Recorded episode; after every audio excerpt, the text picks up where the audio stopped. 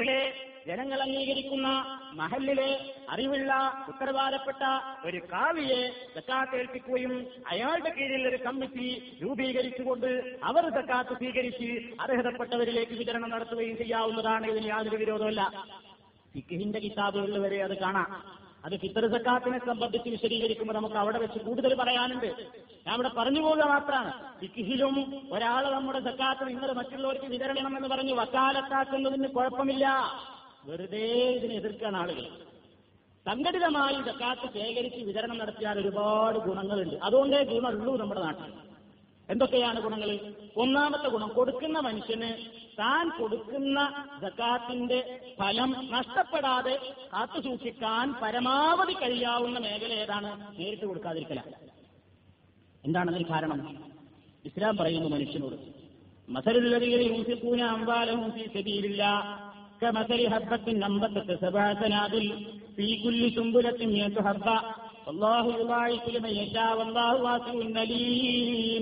അള്ളാഹുവിന്റെ മാർഗത്തിൽ ധനം ചെലവ് ചെയ്യുന്ന ആൾക്കാരുടെ ഉപമ ഒരു ധാന്യമണി പോലെയാണ്. ഒരു ധാന്യമണിയിൽ നിന്ന് ഏഴ് കതിരുകൾ ഉണ്ടായി ഓരോ കതിരിലും നൂറ് വീതം വിത്തുകളുള്ള അപ്പൊ ഒരു ധർമ്മം ജക്കാത്ത് എഴുന്നൂറരട്ടി പ്രതിഫലമുണ്ട് എന്നാ പറയുന്നത്. അള്ളാടെ മാർഗത്തിൽ ധനം ചെലവഴിക്കുന്നതിന് എഴുന്നൂറിരട്ടി പ്രതിഫലമുണ്ട്. ഈ പ്രതിഫലം പൂർണമായും മനുഷ്യന് നഷ്ടപ്പെടും എപ്പോ? നേർക്ക് നേരെ കൊടുക്കുമ്പോൾ പലപ്പോഴും അത് നഷ്ടപ്പെടുകയാണ്. എന്താ കാരണം അറിയോ? ഈ പ്രതിഫലത്തെ നഷ്ടപ്പെടുത്തുന്ന ചില സ്വഭാവങ്ങളുണ്ട് മനുഷ്യന് ചില അസുഖങ്ങളൊക്കെ. അതെന്താ? അള്ളാഹുക്കാർ പറഞ്ഞു കൗലും മാറൂക്കും ومغفرة خير من صدقة يتبعها أذى والله غني عليم يا أيها الذين آمنوا لا تبطلوا صدقاتكم بالمن والأذى كالذي ينفق ماله رئاء الناس ولا يؤمن بالله واليوم الآخر സൂറത്ത് അൽബക്കറയിൽ അള്ളാഹു പറയുന്നു നല്ല വാക്ക് പറയലാണ് ഒരാളെ ഉപദ്രവിച്ചുകൊണ്ട് എന്തെങ്കിലും കൊടുക്കുന്നതിനേക്കാണ് നല്ലത് നല്ല വർത്താനം പറഞ്ഞു വിടലാണ് മനുഷ്യനെ അവൻ ചെയ്ത സ്വതക്കയുടെ നീയത്തിൽ പലപ്പോഴും കളങ്കം വരും എപ്പോ നേരിട്ട് കൊടുക്കുമ്പോൾ. അള്ള പറയുന്ന മുസ്ലിങ്ങളെ ലാ നിങ്ങൾ ബാത്തിലാക്കി കളയരുത്. സ്വതക്കാത്തിക്കും നിങ്ങളുടെ ദാനധർമ്മങ്ങൾ നിങ്ങൾ പൊളിച്ചു കളയരുത്. എന്തുകൊണ്ടൊക്കെയാണ് പൊളിഞ്ഞു പോവുക? അതിൽ മഞ്ഞി കൊടുത്തത് എടുത്തു പറയാൻ കാരണമാകരുതേ. വല്ലത വാങ്ങിയവനെ വിമർശിക്കാനും കാരണമാകരുത്. ഈ രണ്ട് സ്വഭാവം ഉണ്ടാവുക എപ്പോഴാണ്? നമ്മൾ നേർക്കുനേരം കൊടുക്കുമ്പോഴാണ്. വാങ്ങിയാണ് നമുക്കറിയാം. ആരാ എന്റെ സ്വത്ത് വാങ്ങിയത്? ആരാ എന്റെ സ്വത്ത് വാങ്ങിയത് പിന്നെ അവനോട് ഇവനൊക്കെ എന്നാ വലുതായത്? ഇവൻ ആദ്യം പാസ്പോർട്ടിന് അപേക്ഷ കൊടുത്തത് വരെ ഞാൻ നൂറ് റുപ്യ ചക്കാത്ത് കൊടുത്തിട്ടാണ് ഏയ് ഇവൻ ആദ്യം ഗൾഫിലേക്ക് പോയിട്ട് ഇപ്പോഴല്ലേ മെച്ചപ്പെട്ടത്? അവിടേക്ക് പോകാനുള്ള ആദ്യത്തെ ഗതി പാസ്പോർട്ട് ഉണ്ടല്ലോ. അതിന് അപേക്ഷ കൊടുക്കാൻ നൂറ് റുപ്യയിലായിട്ട് നടക്കുമ്പോഴാ ഞാൻ വിളിക്കുന്നതിന് നൂറ് റുപ്യ കൊടുത്തത് അതാ ഇതിന്റെ തുടക്കം. ഇതിൽ മഞ്ഞി കൊടുത്തത് എടുത്തു പറഞ്ഞു പോയി അല്ല പറയുന്നു പോയി. ബാത്തിലായി. ഇത് കാരണം കമ്മിറ്റി കൊടുക്കുമ്പോ അങ്ങനെയല്ല. ഒരുമിച്ച് കൂട്ടിയിട്ട് ഒരുമിച്ച് വിതരണം ചെയ്യുമ്പോ അങ്ങനല്ല ആരുടെ സ്വത്താപ്പ എനിക്ക് കിട്ടിയതിൽ കിട്ടുന്നവനും വിഷമില്ല അവനെ കാണുമ്പോ അങ്ങനെ തലയൊറിയേണ്ട കാര്യമൊന്നുമില്ല. ഇത് നാട്ടിൽ പത്താൾ വെക്കാത്ത ഒരുമിച്ച് കൂട്ടിയിട്ട് ഒരു സാധുവിന് കിട്ടി. കുറെ ആളുകൾ ഓനും കിട്ടി മറ്റോനും കിട്ടി ഇവനും കിട്ടി. അപ്പൊ പിന്നെ ഇവനെ കാണുമ്പോ ഞാൻ ഇന്നലെ എന്റെ അടുത്ത് സക്കാത്ത് വാങ്ങിയത് ഇവന്റെ മുമ്പിലും എഴുതി നിൽക്കാം. ഇയാളെ ഒന്നും വാങ്ങിയിട്ടില്ല.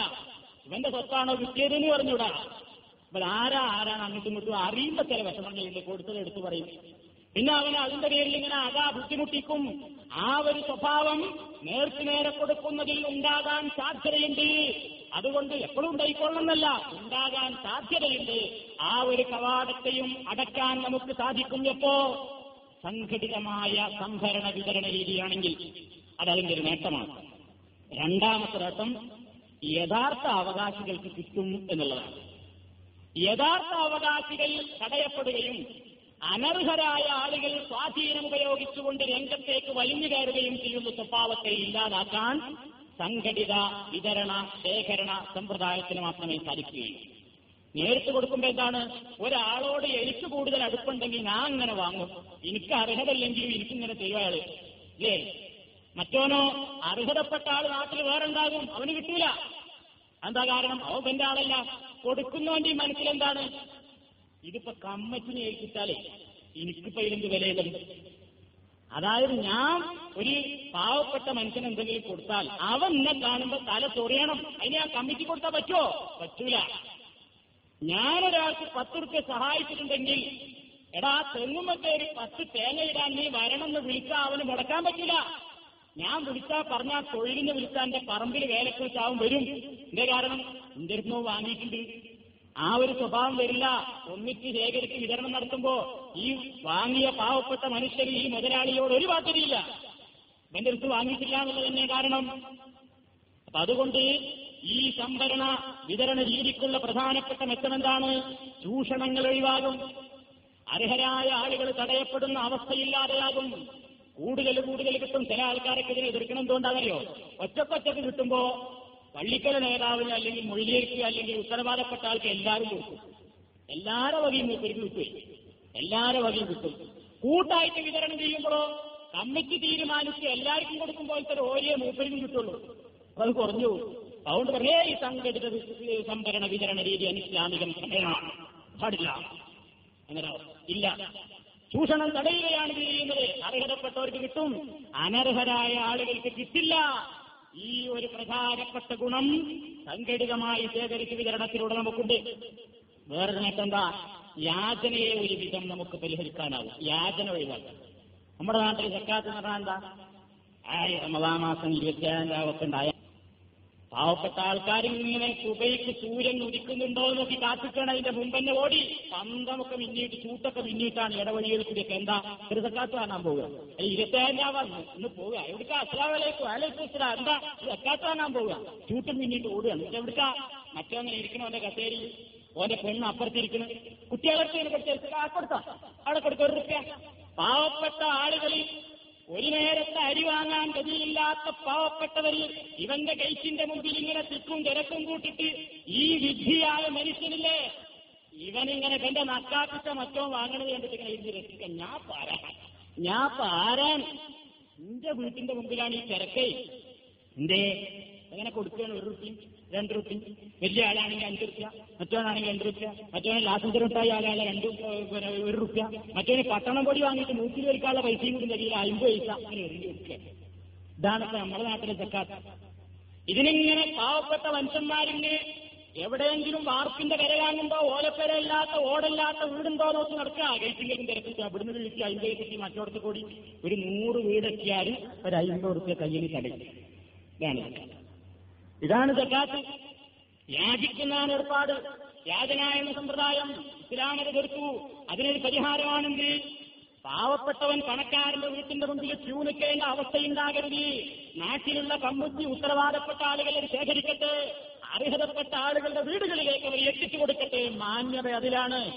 രണ്ടാം വിടരുത്. തക്കാത്ത തക്കാത്തായി പോണത് അപ്പള. ഇങ്ങനെ യാചിക്കാൻ നടക്കുന്നതിന് മറ്റോ അങ്ങനെ കൊടുക്കാൻ ആ ഒരവസ്ഥ ഇസ്ലാമിലില്ല. ഇസ്ലാം അത് എതിർത്തു വേറൊന്ന് ഈ സംഘടിതമായ ഈ വിതരണം കൊണ്ടും മറ്റുള്ള വിതരണത്തിന്റെ വേറൊരു വശം കൂടി എന്താണ്? വിതരണം കാര്യക്ഷമമായിരിക്കണം എന്നുള്ളതാണ് കാര്യക്ഷമമാകും. എന്താ? നമ്മുടെ നാട്ടിൽ എത്രയോ ആളുകൾ പതിനായിരക്കണക്കിന് ലക്ഷക്കണക്കിന് കോടിക്കണക്കിന് സക്കാത്ത് കൊടുക്കുന്നുണ്ട്. പക്ഷേ ഉള്ളവൻ എന്നും ഉള്ളവനായും ഇല്ലാത്തവൻ എന്നും ഇല്ലാത്തവനായും തുടരുന്നൊരു ഗതികേടാണുള്ളത്. അതെന്താ കാരണം? ഇസ്ലാമിലെ സക്കാത്ത് കൊണ്ടുള്ള ശരിയായ വിതരണ രീതി അവർ മനസ്സിലാക്കിയില്ല എന്ന് എന്താണ് എല്ലാരും സക്കാത്ത് കൊടുക്കുന്നുണ്ട്. എല്ലാരും കൊടുക്കും. അപ്പം ആ നൂറ് റുപ്യ സക്കാത്ത് കൊടുക്കാൻ അർഹത എന്ത് ഇരുന്ന് റുപ്യ കൊടുക്കും. എന്നിട്ടാണ് ഒരു ലക്ഷം ഏഴ് റുപ്യ അമ്പത് ആൾക്ക് കൊടുക്കും. ഇരുപത് റുപ്യ. ഈ ക്രിസ്ത്യോന് വല്ല കാര്യമായോ? ഇല്ല അടുത്ത കൊല്ലം തിരക്ക് തിരക്കൂട്ടണം ഇല്ലേ? അല്ലെങ്കിൽ ഇരുപത്തയ്യായിരം റുപ്യ സക്കാത്ത് കൊടുക്കേണ്ട ഒരു മനുഷ്യൻ അയാളെന്ത് ചെയ്തു? ആർക്കും ഉപകാരാകാത്ത രൂപത്തിൽ ഇരുന്നൂറ്റി അമ്പത് നോട്ടാക്കിയിട്ട് നാട്ടിലൊട്ടായ വിതരണം നടത്തി കാറിൽ ഇങ്ങനെ നടന്നിട്ട് എന്റെ ആ മൂപ്പർ ഇരുന്നൂറ്റി അമ്പത് ഉറുപ്പ് കൊടുത്തു. എന്തിനെങ്കിലും ആയോ? അയില വാങ്ങാൻ തരിയില്ല നാട്ടിൽ. ഏ ഈ പച്ചക്കറി വാങ്ങാൻ തരിയില്ല നേരെ നിർത്തയാളം ചെയ്തു. നാട്ടിലുള്ള ഈ എല്ലാ ആളുകളും കൂടെ എല്ലാം മുതലാളിമാരും ഇരുപത്തയ്യായിരങ്ങൾ സംഭരിച്ചു. എന്നിട്ട് എന്ത് ചെയ്യാ? ഒരു നാട്ടിൽ ഒരു വർഷം മൂന്നോ നാലോ കുടുംബങ്ങളെ മാത്രം പരിഗണിക്കുക ഒരു വർഷം. അവരിൽ തൊഴിൽ ചെയ്യാൻ കഴിവുള്ള ആളുകളുണ്ടാകും ടൈലറിംഗ് അറിയുന്ന പാവപ്പെട്ട സ്ത്രീകളും പുരുഷന്മാരും ഉണ്ടാകും. എന്താ അവർക്ക് ജീവിതത്തിന് വകയില്ലാത്തത്? ടൈലറിംഗ് മെഷീൻ വാങ്ങാൻ പൈസയില്ല. എങ്കിൽ ഒരു കൊല്ലത്തെ സക്കാത്തിൽ ഒരു മെഷീൻ വാങ്ങിക്കൊടുക്കും ഒരു കുടുംബത്തിന്? അടുത്ത കൊല്ലം അക്കുടുംബത്തിന് സക്കാത്ത് കൊടുക്കേണ്ടിയില്ല അവരെ ഇന്ന് ജീവിച്ചോളൂ. അതേപോലെ തന്നെ പശുവിനെ വളർത്താനും ആട് വളർത്താനും കോഴി വളർത്താനും കഴിവുള്ള ആളുകൾക്ക് അവർക്കതിന് വളർത്താനുള്ള നേർച്ചകളും തന്ത്രങ്ങളും ഒക്കെ അറിയാം. പക്ഷേ സാധനമില്ല. എങ്കിൽ ഒരു പശുവിനെ മേടിച്ചു കൊടുക്ക്. അവരതിന് അതുകൊണ്ട് ഉപജീവനം നടത്തട്ടെ. എന്റെ റക്കാപ്പിച്ച നൂറ് റുപ്യാണ്ട് എറിഞ്ഞെടുത്തോണ്ട് അടുത്ത കൊല്ലം ആ നൂറ് കൊടുത്തോണ്ട് കാര്യമില്ല. ഇക്കൊല്ലം നീ മതിയാകുന്നത് കൊടുത്ത് അടുത്ത കൊല്ലം അവരും എടുക്കേണ്ടി വരില്ല. ഇങ്ങനെ തൊഴിലുപകരണങ്ങളില്ലാതെ എന്നാൽ തൊഴിൽ ചെയ്യാൻ നന്നായി അറിയുകയും ചെയ്യുന്ന പാവപ്പെട്ടവരുണ്ട് അവർക്ക് തൊഴിലുപകരണങ്ങൾ വാങ്ങിക്കൊടുക്കാൻ ജക്കാത്തിന്റേതായ എട്ട് വിഭാഗത്തിനും കൊടുത്തോളണമെന്നും നിർബന്ധമല്ല. ഒരു വിഭാഗത്തിന് തന്നെ വേണമെങ്കിൽ ജക്കാത്തിന്റെ വിഹിതം മുഴുക്കെ ഒരു വർഷം കൊടുക്കുന്നതിൽ ഇസ്ലാമിൽ കുഴപ്പമില്ല. അങ്ങനെ വിതരണം ചെയ്താലാണ് എന്ത് മെച്ചെന്നറിയോ എന്താ മെച്ചം? പിന്നെ അടുത്തല്ല അവർക്ക് കൊടുക്കേണ്ടി വരില്ല. ഉമർസാവിന്റെ കാലത്ത് ജക്കാത്ത് കൊടുക്കാതെ അവകാശികളെ ഉണ്ടോ എന്ന് ചോദിച്ച് നടന്ന് ജക്കാത്ത് വാങ്ങാൻ ആരും അന്നാട്ടിൽ ഇല്ലാതെയായി എല്ലാവരും പണക്കാരായി എന്നൊക്കെ പറഞ്ഞാൽ നമ്മൾ തെറ്റിദ്ധരിക്കേണ്ട. എല്ലാവരും ചാക്കിയും ബിരിയക്കായി അവിടെ നല്ല ഇതിനർത്ഥം എല്ലാവർക്കും അവരവരുടെ നിത്യജീവിതത്തിന്റെ പ്രാഥമിക ആവശ്യങ്ങൾ നിർവഹിക്കാനുള്ള ശേഷിയായി അല്ലാതെ എല്ലാവരും പണക്കാരായി മാറിയതല്ല ജക്കാത്ത് വാങ്ങേണ്ട ഒരവസ്ഥ അല്ലാതെയായി എന്താ കാര്യം? അവിടുത്തെ വിതരണ രീതി അങ്ങനെയായി. അർഹതപ്പെട്ട ആളുകളെ പരിഗണിച്ച് അവരുടെ വിശപ്പിന്റെയും അവരുടെ പ്രശ്നങ്ങൾക്കും പരിഹാരം കാണാൻ ഉതകുന്ന രൂപത്തിലുള്ള സംഖ്യയാണ് കൊടുക്കണം. അതിന് വ്യക്തി വ്യക്തി കൊടുക്കുമ്പോൾ കഴിയില്ല. കൂട്ടമായി കൊടുക്കുമ്പോഴേ ഒരു മനുഷ്യന്റെ പ്രശ്നത്തിന് പരിഹാരം കാണാൻ ഉതകുന്ന രൂപത്തിൽ മതിയായ സംഖ്യ കൊടുക്കാൻ കഴിയണമെങ്കിൽ നാട്ടിലെ എല്ലാ സമ്പന്നരും കൂടെ യോജിച്ച് ശേഖരിച്ച് വിതരണം നടക്കുന്ന സമ്പ്രദായമുണ്ടെങ്കിലേ പറ്റൂ. വ്യക്തി വ്യക്തിക്ക് കൊടുക്കുമ്പോൾ ഒരാളെ പ്രശ്നത്തിന്റെ പരിഹാരത്തിന് മുഴുവൻ ഈ സംഖ്യ കൊണ്ട് തെളിഞ്ഞുകൊള്ളണമെന്നില്ല. അതാണ് അതിനുള്ള നേട്ടം. വീട് കെട്ടിനെയാൻ അർഹതയില്ലാത്ത ആളുകളുണ്ടാകും. പാവപ്പെട്ട ആളുകൾ ചോർന്നൊലിക്കുന്നു കഴിഞ്ഞുകൂടാ മകല്ല. അവർ നമ്മുടെ നൂറ് റുപ്പി ഇരുന്നൂറ് റുപ്പിയും അഞ്ഞൂറ് റുപ്പിയും സക്കാത്ത കൊണ്ടൊന്ന് കൊടുത്തോണ്ട് കാര്യമില്ല അവന്റെ വീടിന്റെ പുര കെട്ടിമേയാനുള്ള മുഴുവൻ സംഖ്യ കൊടുക്കണം. അങ്ങനെ ഒരുപാട് പ്രശ്നങ്ങൾ ഇപ്പൊ കാലോചിച്ചാൽ നമുക്ക് മനസ്സിലാക്കാൻ സാധിക്കും ആ രൂപത്തിലുള്ള വിതരണ ശേഖരണ സമ്പ്രദായമാണ് ഇസ്ലാം. അങ്ങനെയാണെങ്കിൽ ഇസ്ലാമിലെ സക്കാത്ത് കൊണ്ട് ദാരിദ്ര്യ നിർമ്മാർജനം ഉണ്ടാവില്ല അങ്ങനെയാണ്. നമ്മുടെ നാട്ടിലെ രീതിയാണെങ്കിലോ കാലാകാലം നിയന്ത്രണം വെച്ചു. കൊടുക്കുന്നവനെന്നും കൊടുക്കുന്നവൻ വാങ്ങുന്നവനെന്നും വാങ്ങുന്നവൻ. അങ്ങനെ തന്നെ ഉണ്ടാവും. ഒരു മാറ്റം ഉണ്ടാവില്ല. വേറെ വല്ല വഴിയും മാറ്റം വന്നിരിക്കും. ഇക്കൊല്ലം സക്കാത്ത് വാങ്ങിയിരിക്കും അടുത്ത കൊല്ലം എങ്ങനെ വിസ സമ്പാദിച്ച് വെളിയിൽ പോയിട്ട് എങ്ങനെയെങ്കിലും സമ്പാദിച്ചു.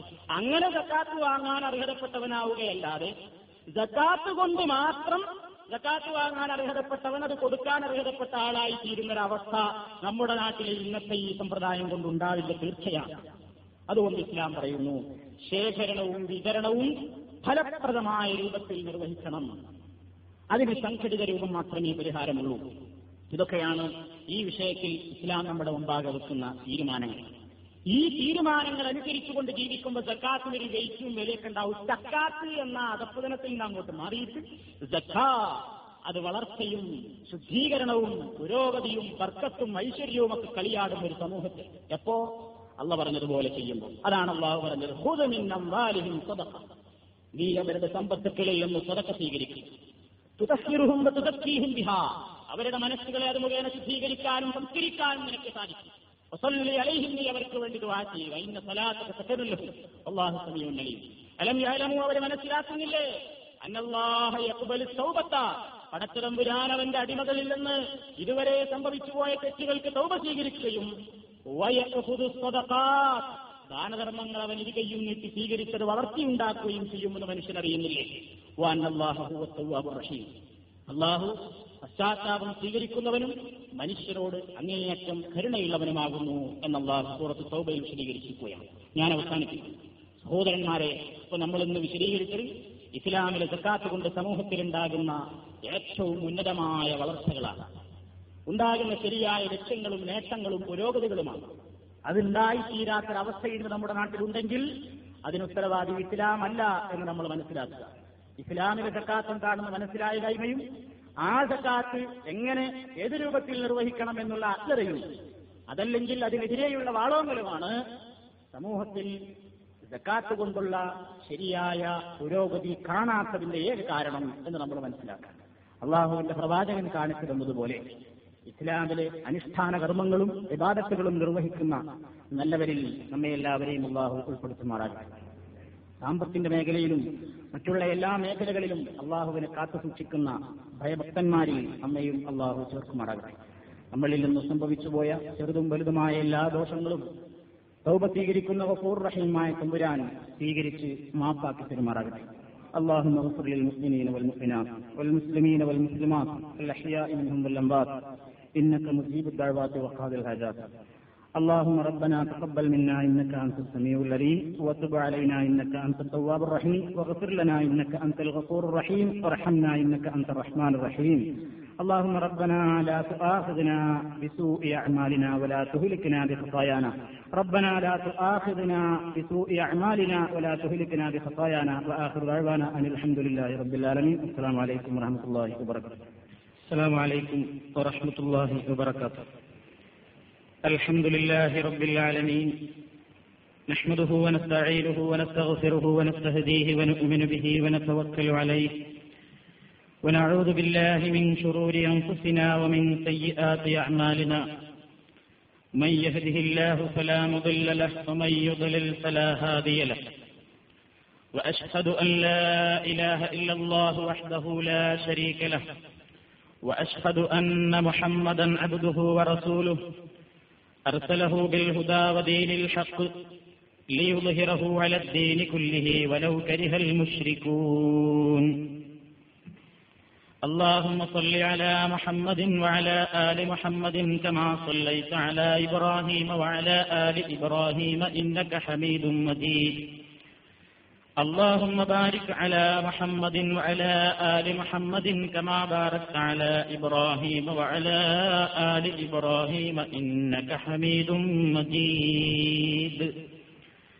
أما بعد فإن خير الكلام كلام الله وخير الهدي هدي محمد صلى الله عليه وسلم وشر الأمور محدثاتها وكل محدثة بدعة وكل بدعة ضلالة. أعوذ بالله من الشيطان الرجيم. بسم الله الرحمن الرحيم. يا أيها الذين آمنوا أنفقوا من طيبات ما كسبتم.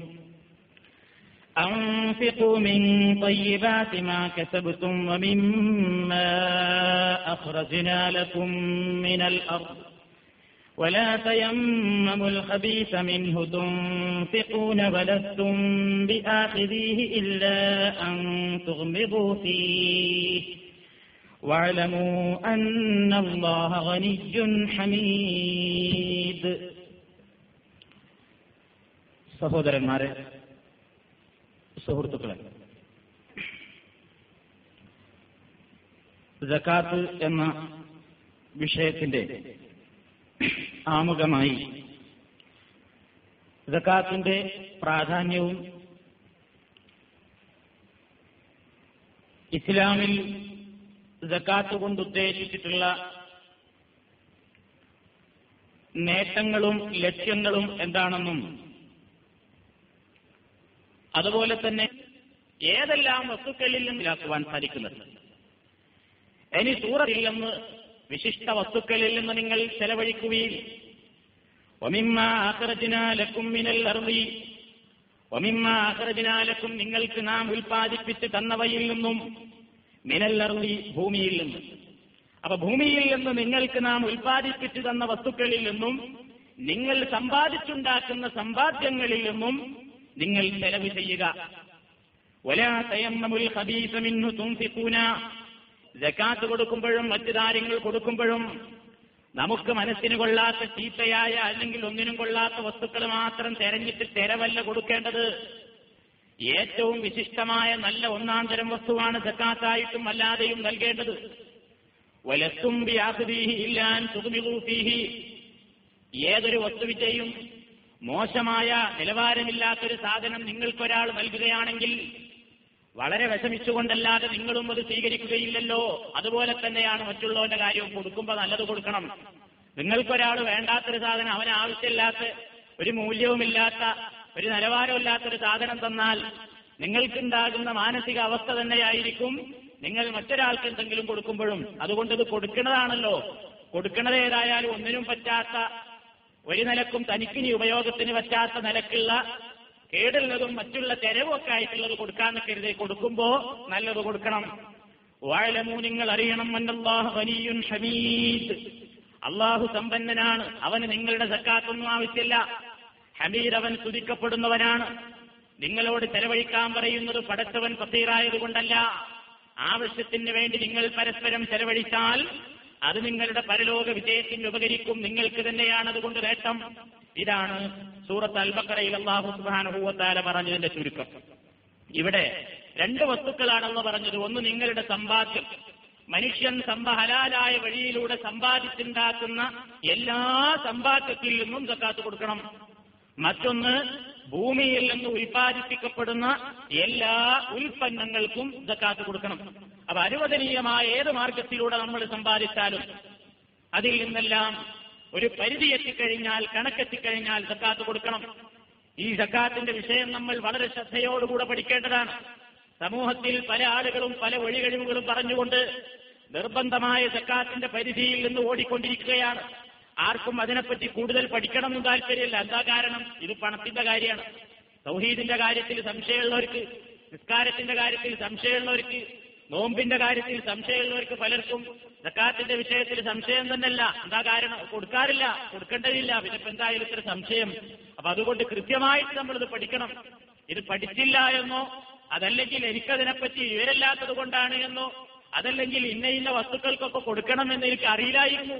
അത് പഠിപ്പിച്ചു തരാൻ ആരും വന്നില്ല എന്നോ പടച്ചിറപ്പുരാന്റെ മുമ്പിൽ കാരണം പറയാനില്ലാത്തത്ര വ്യക്തമായി ഇതാ ഇസ്ലാമികമായ നിയമങ്ങൾ ഖുർആാനും സുന്നത്തും നമുക്ക് പഠിപ്പിച്ചിരുന്നിരിക്കുകയാണ് കൃഷിയിലൂടെ കിട്ടുന്നത് കച്ചവടത്തിലൂടെ കിട്ടുന്നത് വ്യവസായത്തിലൂടെ ഉദ്യോഗത്തിലൂടെ തൊഴിലിലൂടെ നമുക്ക് കിട്ടുന്നത്.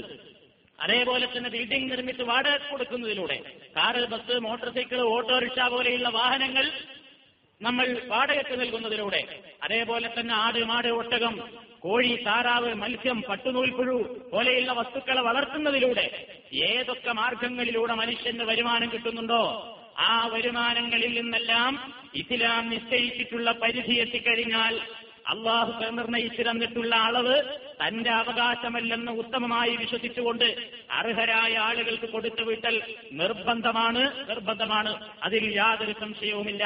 അള്ളാഹു സുബാനുഭൂത്തായാല സ്വത്തിനെ സംബന്ധിച്ച് പറഞ്ഞപ്പോ സക്കാത്തിനെ സംബന്ധിച്ച് പറഞ്ഞപ്പോ നബിസല്ലാഹു അലൈഹി വസ്ല്ലം അൻഹുവിനെ യമനിലേക്ക് പറഞ്ഞയച്ചപ്പോ അദ്ദേഹം പറഞ്ഞു ജക്കാത്തിന്റെ വിഷയത്തെപ്പറ്റി ജനങ്ങളെ പഠിപ്പിക്കണം.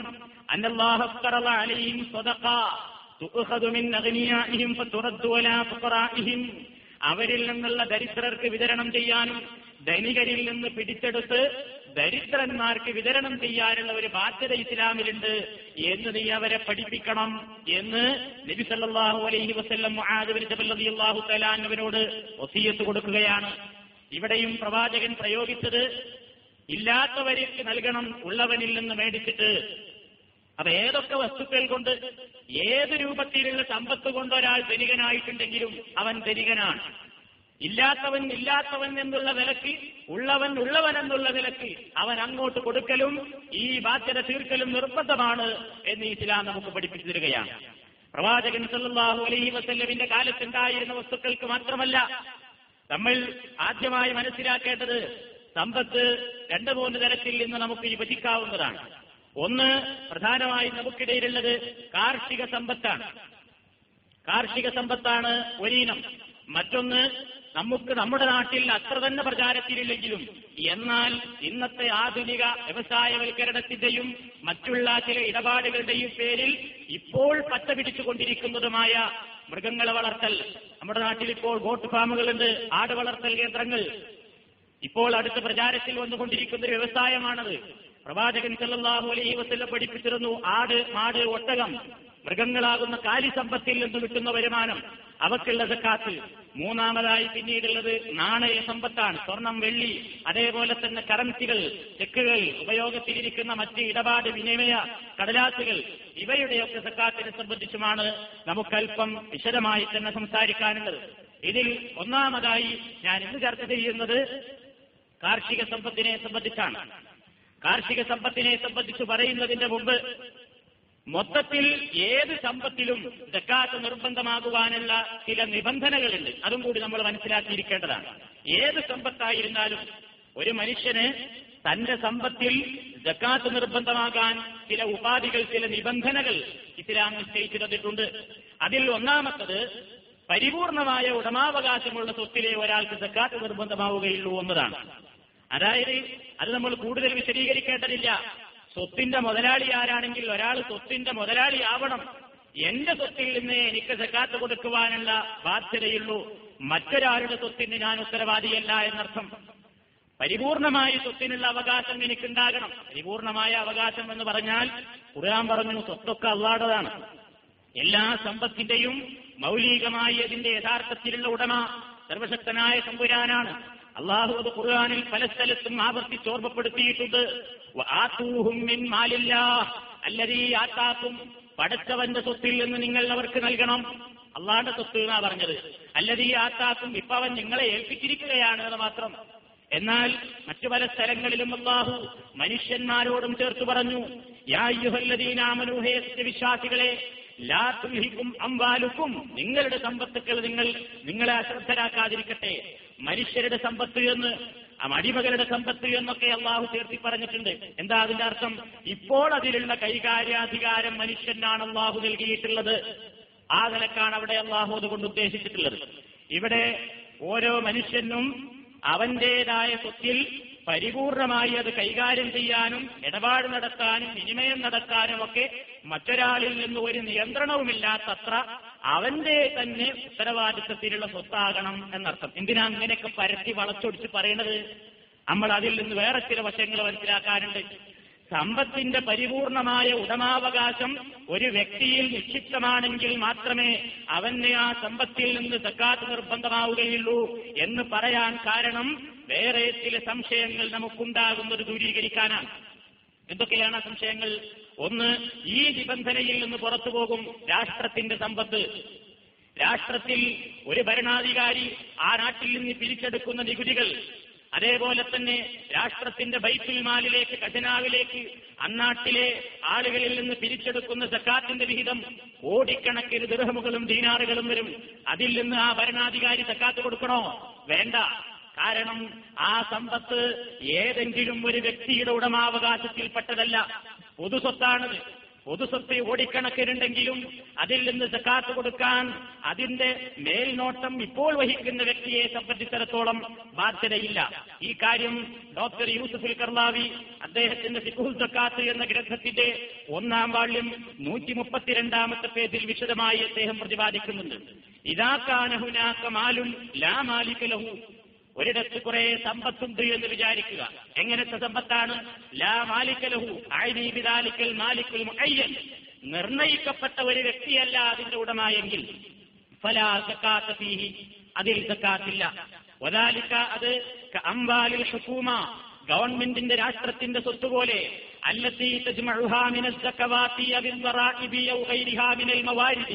ജക്കാത്തിന്റെ ഇനത്തിലോ നികുതി ഇനത്തിലോ അതല്ലെങ്കിൽ മറ്റേതെങ്കിലും വരുമാന വഴിയിലൂടെയോ പിരിച്ചെടുത്തിട്ടുള്ള രാഷ്ട്രത്തിന്റെ പൊതുസമ്പത്ത് അതിൽ സക്കാത്തില്ല. നമുക്ക് പലപ്പോഴും തോന്നാറില്ലേ?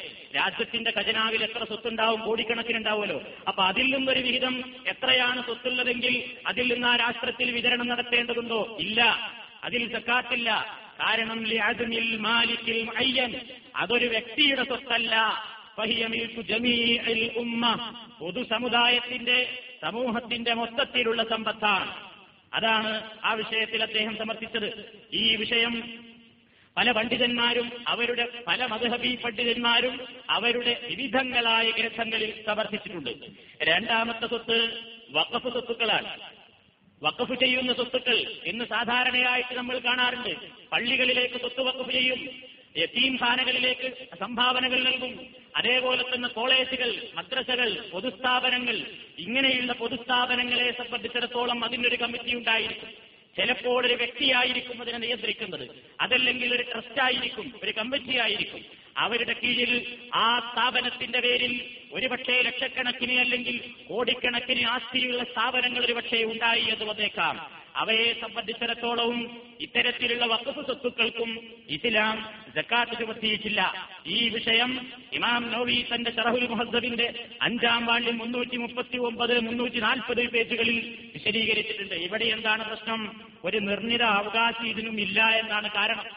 ഒരു പ്രത്യേക വ്യക്തിയോ അല്ലെങ്കിൽ സംഘടനയോ അവകാശപ്പെടുത്തിയിട്ടാണ് നമ്മൾ വക്കഫ് ചെയ്തതെങ്കിലും ആ വ്യക്തിക്കോ സംഘടനക്കോ അതിൽ പരിപൂർണമായ ഉടമാവകാശമില്ലല്ലോ. ഒരു വ്യക്തിയുടെ പേരിലാണ് സ്ഥാപനം. അതല്ലെങ്കിൽ ഒരു കമ്മിറ്റിയാണ്. അവിടേക്ക് ഒരു പതിനായിരം ദുരഹം അല്ലെങ്കിൽ ഒരു ലക്ഷം ദുരഹം അങ്ങോട്ട് സംഭാവന ചെയ്തു. എന്നാൽ ആ ഒരു ലക്ഷത്തിന്റെ രണ്ടര ശതമാനം സക്കാത്ത് കൊടുക്കണോ കൊല്ലം തികഞ്ഞാൽ ബാങ്കിൽ ഡെപ്പോസിറ്റ് ഉണ്ടെങ്കിലും എത്തീംഖാനയിലോ മദ്രസയിലോ ഒത്തുകയൊക്കെയുമാണെങ്കിൽ കൊടുക്കണോ? വേണ്ട എന്നാണ് ഇസ്ലാമിന്റെ നിയമം. കാരണം അതൊരു വ്യക്തിയുടെ സ്വത്തല്ല. ആ വ്യക്തിക്കതിൽ ഇഷ്ടം പോലെ കൈകാര്യം ചെയ്യാനും വിനിമയം നടത്താനും അധികാരമില്ല. അത് പൊതു സ്വത്തായിട്ടാണ് കണക്കാക്കപ്പെടുന്നത്. അതുകൊണ്ട് വഖഫ് സ്വത്തുക്കളിൽ ജക്കാത്ത് നിർബന്ധമില്ല. അതും നമ്മൾ ഒന്നാമത് പറഞ്ഞ നിയമം കൊണ്ടുപോയതാണ്. മൂന്നാമതായി മനസ്സിലാക്കാനുള്ളത് കളഞ്ഞുപോയത്. മനുഷ്യന്റെ കയ്യിലുണ്ടായിരുന്നത് പോയി. വേറൊന്ന് പിടിച്ചു പറിക്കപ്പെട്ടത് മോഷ്ടിച്ചുണ്ടാക്കിയത് പലിശ വാങ്ങിയിട്ടുണ്ടാക്കിയത് ഹറാമായ വഴിയിലൂടെ ഉണ്ടാക്കിയിട്ടുള്ള ധനം കഴിഞ്ഞ ക്ലാസ്സിൽ ഞാൻ സൂചിപ്പിച്ചിരുന്നു. ഹറാമായ വഴിയിലൂടെ ഒരുത്തൻ പണമുണ്ടാക്കിയിട്ട് അതിന് സക്കാത്ത് കൊടുക്കാനുള്ള നിസാബെത്തിയാലും അവൻ സക്കാത്ത് കൊടുക്കാൻ ബാധ്യസ്ഥനല്ല. എന്താ കാരണം? സക്കാത്തും കൊടുക്കണ്ട. നീ തിന്നോ എന്നല്ല. സക്കാത്തിന്റെ വിഹിതം മാത്രമല്ല തട്ടിപ്പറിച്ചുണ്ടാക്കിയത് അഴിമതി നടത്തി ഉണ്ടാക്കിയത് കൈക്കൂലി വാങ്ങി ഉണ്ടാക്കിയത് അർബാബിനെ പറ്റിച്ചുണ്ടാക്കിയ പണം അങ്ങനെ അനിസ്ലാമികമായി ഹറാമായ വഴിയിലൂടെ ഉണ്ടാക്കിയ ഏത് പണവും ജക്കാത്ത് കൊടുക്കുന്നത് കൊണ്ട് നന്നാവില്ല. കാരണം ഇവനെ ഇന്ന് ജക്കാത്ത് കൊടുക്കാൻ ബാധ്യസ്ഥനല്ല. എന്താ കാരണം? ഇവന്റെ മുതലാണെങ്കിലല്ലേ ഇവൻ ജക്കാത്ത് കൊടുക്കുക ഇവന് പരിപൂർണമായ ഉടമാവകാശം എന്ന നിബന്ധന ഒറ്റത്തില്ല. അതുകൊണ്ട് എന്ത് ചെയ്യണം? അങ്ങനെ വാങ്ങിയത് മുഴുക്കെ അതിന്റെ അവകാശികൾക്ക് തിരിച്ചു കൊടുക്കലല്ലാതെ അതിന് രണ്ടര പെർസെന്റേജ് എന്ന് പറയുന്ന ഒരു നിയമമല്ല അതുകൊണ്ട് പിടിച്ചുപറി മോഷണം കൊള്ള മറ്റുള്ള രൂപത്തിലൊക്കെ ഹറാമായ വഴിയിലൂടെ വാങ്ങി എത്ര വലിയ കോടീശ്വരനാണെങ്കിലും അവന്റെ സക്കാത്ത് സ്വീകരിക്കാൻ ആരും ബാധ്യസ്ഥരല്ല അവൻ സക്കാത്ത് കൊടുക്കാനും ബാധ്യസ്ഥരല്ല. അതേപോലെ തന്നെ ഒരാൾ സ്വത്ത് പണ്ഡിതന്മാര് പറഞ്ഞു കാണാം ഒരു സ്ഥലത്ത് സ്വത്ത് കുഴിച്ചിട്ടു കുഴിച്ചിട്ട് സ്ഥലം പിന്നെ അറിയില്ല അറിയാതെ പോയി. എന്നാലും അതിനെ സംബന്ധിച്ചിടത്തോളം ആ ധനത്തിനും സക്കാത്തില്ല അത് കിട്ടുമ്പോഴേ അതിന് കൊടുക്കേണ്ടതുള്ളൂ. ഇതേപോലെ തന്നെയാണ് നാലാമതായി മറ്റൊരു ഭാഗം നമ്മൾ കടം കൊടുത്തു ഒരു വ്യക്തിക്ക്. കുറെ കടം കൊടുത്തിട്ടുണ്ടായിരുന്നു. എപ്പോൾ തിരിച്ചു